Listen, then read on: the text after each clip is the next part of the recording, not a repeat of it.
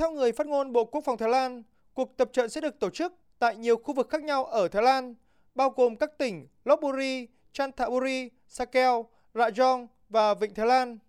Trong khuôn khổ cuộc tập trận, binh sĩ của các quốc gia sẽ tham gia một loạt các hoạt động diễn tập chung gồm huấn luyện hợp đồng tác chiến trên thực địa, huấn luyện tác chiến mạng, hỗ trợ nhân đạo và huấn luyện ứng phó thảm họa.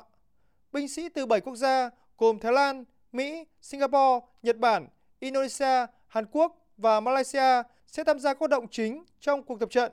trong khi Trung Quốc, Australia và Ấn Độ sẽ cử đoàn tham gia các hoạt động diễn tập cứu trợ nhân đạo và cứu trợ thiên tai. Bộ trưởng Quốc phòng Thái Lan Sutin hôm 14 tháng 1 cho biết Thái Lan sẽ đưa Muay Thai, một môn võ cổ truyền của Thái Lan, vào trong khuôn khổ các hoạt động diễn tập của cuộc tập trận Hổ Mang Vàng năm 2024. Bên cạnh đó, việc trao đổi kinh nghiệm và trang bị kiến thức về công nghệ và kỹ năng chống máy bay không người lái cũng là nội dung được Bộ Quốc phòng Thái Lan ưu tiên thúc đẩy trong cuộc tập trận sắp tới. Bắt đầu tổ chức từ năm 1982, Hổ Mang Vàng hiện là một trong những cuộc tập trận thường niên có quy mô lớn nhất và kéo dài nhất ở khu vực châu Á-Thái Bình Dương. Cuộc tập trận được tổ chức nhằm tăng cường khả năng tương tác giữa quân đội Thái Lan và Mỹ cũng như lực lượng quân sự của các quốc gia trong khu vực.